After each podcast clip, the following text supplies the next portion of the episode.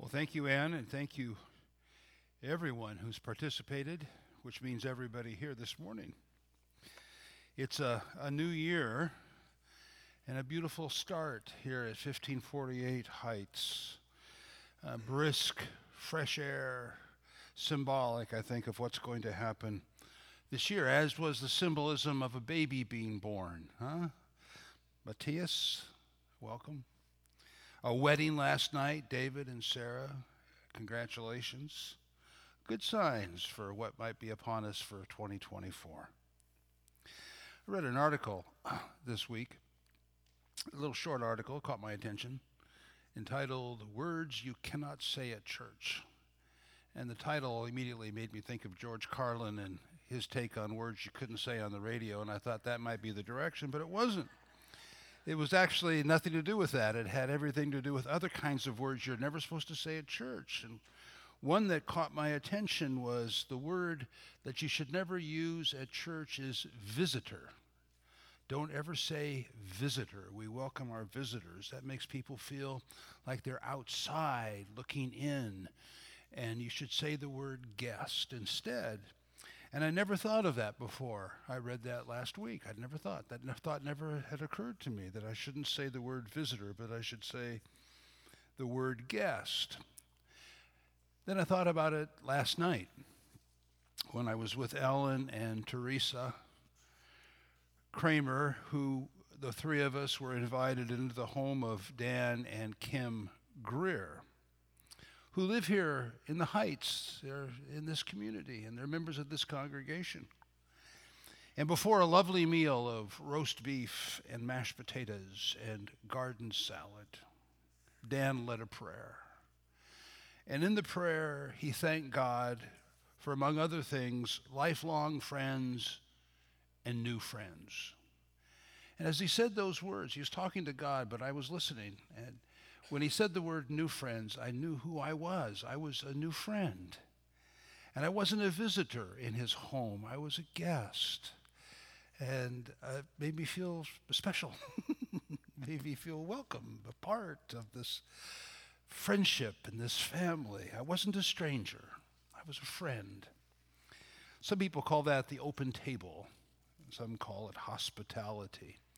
It's the basis of real community community, what we all, all of us, everyone in this room, everyone in this, commu- in this neighborhood, everyone in this country is longing for, desperately longing for community, to be with people, to belong, to be a part of something that matters. And so last night, as we sat around the table, we talked about all sorts of things. We talked about restaurants. And I highly recommend that if you're in need of a restaurant, you might seek the advice of Dan, who does this on the side in something of a professional way, and he has expertise on it. But we talked about restaurants, we talked about football teams, and I, they were all concerned about me, I think, when I walked in. But when I told them I was a recent convert to the Houston Texans, that relieved all the fears, and I was. and we talked about funny things people say at church. And then eventually we talked about things that matter most, what's on each one of our hearts that we're concerned about. I love this church. I love these people. I love you. You are good people. You're about good things here. You're about the business of God. And as has been mentioned already, uh, we've taken on as a congregation a major task that will bring in a new minister, a lead minister, a preaching minister, senior minister kind of person here at 1548 Heights. Where do you start with something like that? Well, I guess you hire a consultant. you begin to plan a process. You select a search team. You divide them into sub teams. You assess the congregation and you assess the community and you assess what other faith groups are doing in the neighborhood, and you write a history of the congregation, you put it into a package, and you reach out to recommenders who will recommend candidates, and on it goes. It's a lot of work. It's exhausting when you think about all these things that need to be done, all the organization in this process. It reminds me of the task of the early church. When the church first began, there were, there were 12 of them that were following Jesus, and then eventually it was down to 11. And that's where we pick up the reading this morning. It's the book of Acts. It's the second volume of Luke's two volume work. First volume, obviously, is the Gospel of Luke. And the second volume is the book of Acts, two volumes, volume one and volume two. And as the second volume begins, it kind of overlaps with the first volume. There had been the death and the resurrection of Jesus, and now there's the ascension. He's come back for a short period of time. He's going to ascend into heaven, and as Acts begins, it has the last conversations that Jesus has with his disciples when he lays out the major task that is before them. Reading begins in chapter 1, verse 8. Jesus is talking now to these disciples. You, he says to them, will receive power when the Holy Spirit has come upon you. And you will be witnesses in Jerusalem and in all Judea and Samaria and to the ends of the earth. And when he had said this, as they were watching, he was lifted up, and a cloud took him out of their sight. And while he was going, and they were gazing up toward heaven, suddenly two men in white robes stood by them, and they said, Men of Galilee, why are you why do you stand looking up toward heaven? This Jesus, who's been taken from you into heaven, will come in the same way as you saw him go. And then they returned to Jerusalem from the mount called Olivet, which is near Jerusalem, short distance away. When they'd entered the city, they went to the room upstairs where they were staying. And then Luke lists all the names. There was Peter and John, James and Andrew, Philip and Thomas, Bartholomew and Matthew, James, the son of Alphaeus, and Simon the Zealot, and Judas, the son of James. And all of these, there's 11 that I just listed, all of these were constantly devoting themselves to prayer together with certain women, including Mary, the mother of Jesus, as well as his brothers. What do you do when you've been given a monster job? A monster job and little time to do it. You have been elected chairperson of the PTA. And now your responsibility is the fund drive for the playground material. You have to be in charge of raising $300,000, including software and computer stuff, by March 15th. What are you going to do? You have just received a phone call from the IRS you're being audited. You'll need to find and organize every single receipt that you have in your possession for the last seven years. What are you going to do? You have been promoted. You're going to be moving to St. Louis. The company is not dealing with the house. You have to sell it before March 15th. Repairs, paint, leaking faucets, the lawn, the trees that you've been putting off, the junk that's in the garage. What are you going to do? a monster task. And that's what's happened in this text. Jesus is about to ascend into heaven, and the last words out of his mouth are You will be my witnesses in Jerusalem, in Judea, and Samaria to the ends of the earth. That's the disciples' responsibility. And what's the first thing they do? They gather together and they pray. Now, I would have expected these disciples to have been engaged in more, how shall I say this, useful activity. The ends of the earth, we need to be organized. We need to get ready. We need a strategy. We have to be evangelistic, I guess. To who? The ends of the earth? That's Jews, of course, but also Samaritans and Gentiles. Oh my. That's what he said. We'll need to have some meetings. We'll need to be prepared. We'll need to role model this. We'll have to play act. We'll have to imagine this room full of Gentiles. We need to get ready for these people. We need to do some language studies. We need to do cross cultural preparation. We've got work to do. We'll need a preacher. We'll need a worship leader. We'll need greeters. We need to have friendly people, handsome people, people that'll have name tags for us. We need somebody in charge of the children. What are we going to do with the kids? We'll have to have junior worship and Bible class teachers and activities and an educational coordinator. We need people to take charge. Anybody thought about the food? No, somebody's got to be thinking about the food. What about the money? Yes, we're going to need a treasurer. In Acts, they had reason to think like this because they had business to do. And business they get. In Acts chapter in the second chapter, I mean of the book of Acts, there's 3,000 people who were baptized. 3,000. We'll need a baptistry. We'll need towels. We'll need baptismal gardens, gowns. I say that we get a horse trough. I know a guy that builds baptistries. I know somebody that has a portable baptistry that we could bring in. 3,000 responses. Can you imagine? We're going to need a PA system. Who's going to be recording Peter's sermon? There's a lot of activity to do because they're going to be in business. And by the third chapter, there's a healing. A healing a lame man is healed. We're going to need PR for that. We'll have a testimony. We have, we'll have the guy write a book. We'll have to call a publisher. Let somebody call the newspaper. I know somebody at the TV station. I know somebody at the radio. Let's make sure we get it on tape. Oh, there's all sorts of useful stuff that we have to do because they're going to be in business, and business they get. In the fourth chapter, there's trouble trouble with the religious leaders. Ooh, we're going to need a lawyer, and we'll have to have a contract, and we'll have to have somehow disclaim the legal restrictions. Oh, there's so much that we've got to do because they're in business, and business they get. In Acts chapter 5, somebody dies. Ananias and Sapphira die.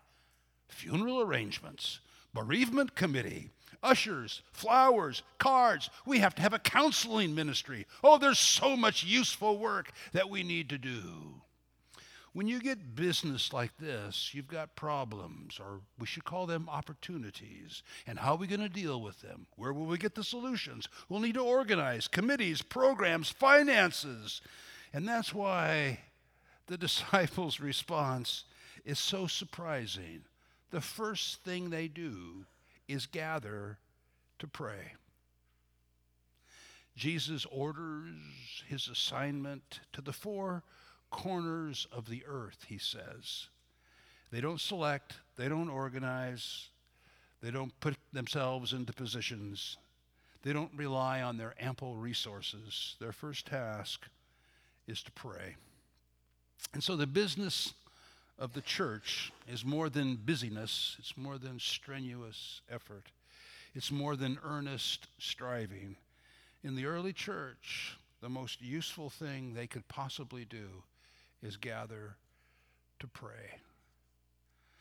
I remember, I'm ashamed to say, the first time that I heard of a Roman Catholic order of monks and priests whose only responsibility is to pray. And I said, That's their job? Said, yeah. They don't do anything else? No. I said, What a waste.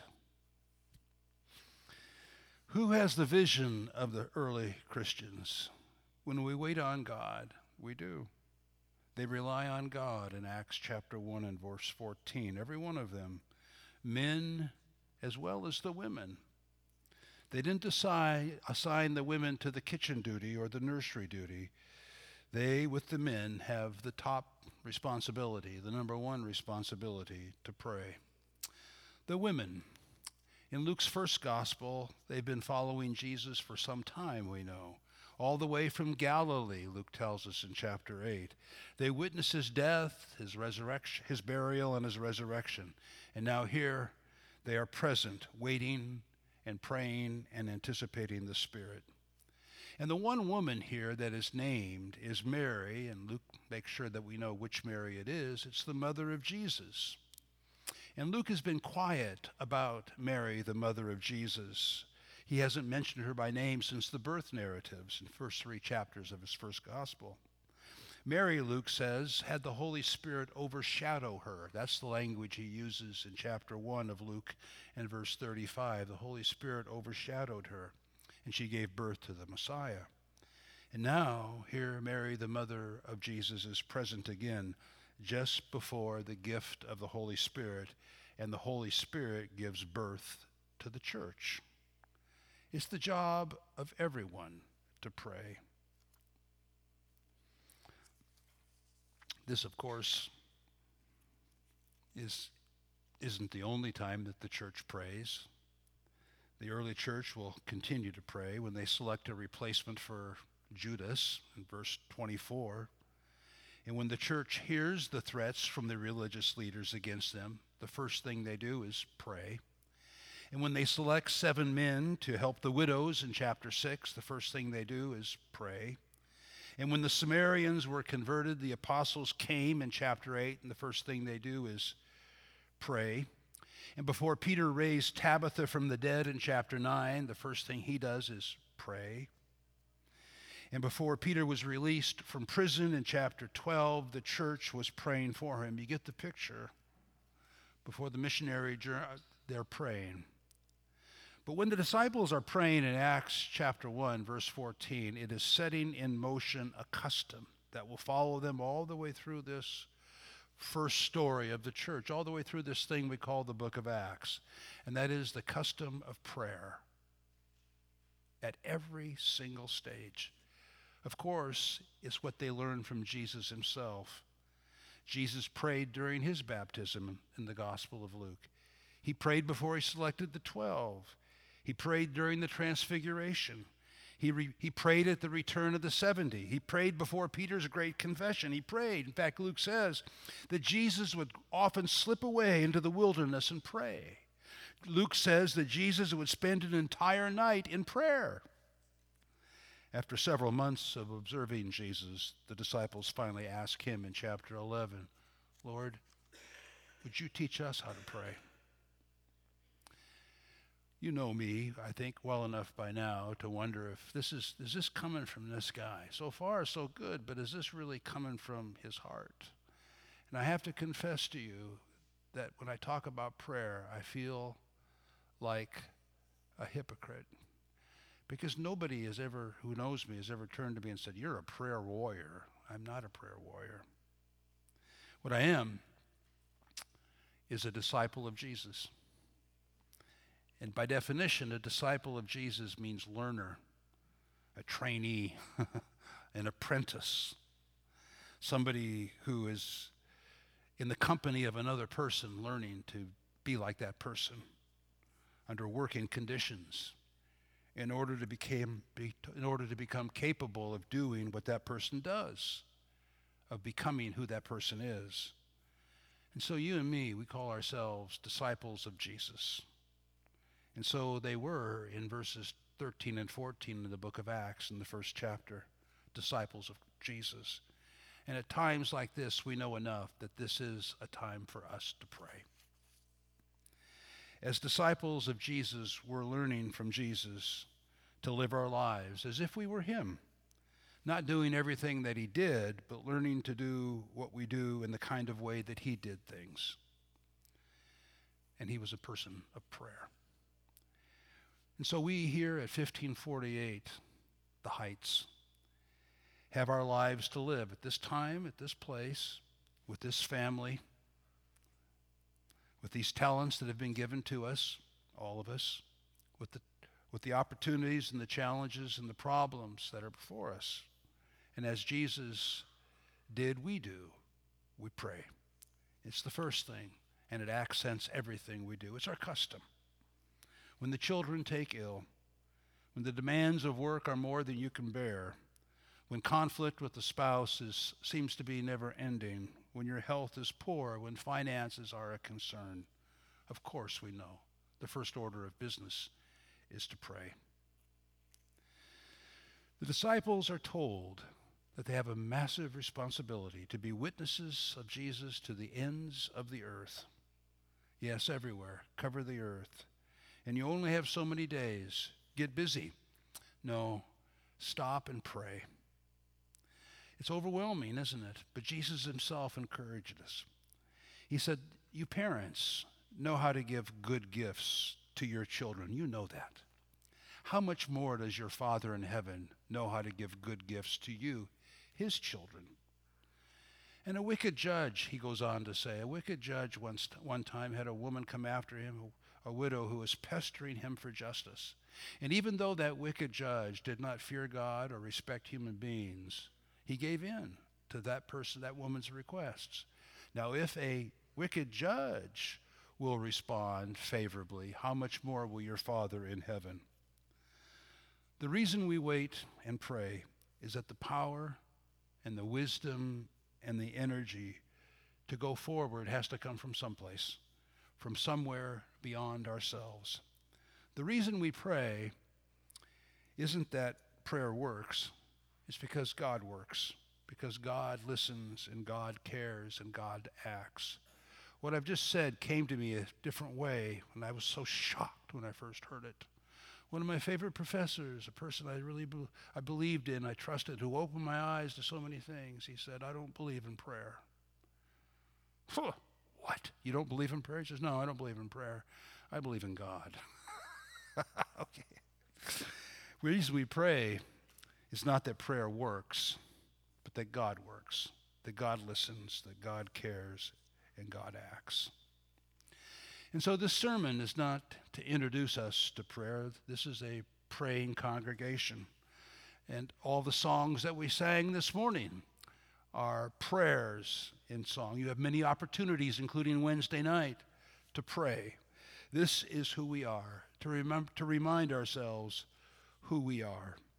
And so you've been given a monster job. This church, this husband, these children, this job, this life. The impulse is to start organizing.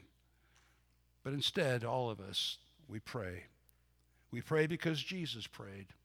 We pray not because we're hypocrites, though we are, but because we are disciples and learners. And our motivation, our motivation is the belief, knowing that there is a God and God is listening and God will answer our prayers. Now, the invitation is to continue our prayer in this song, and then we'll close with a prayer and a benediction.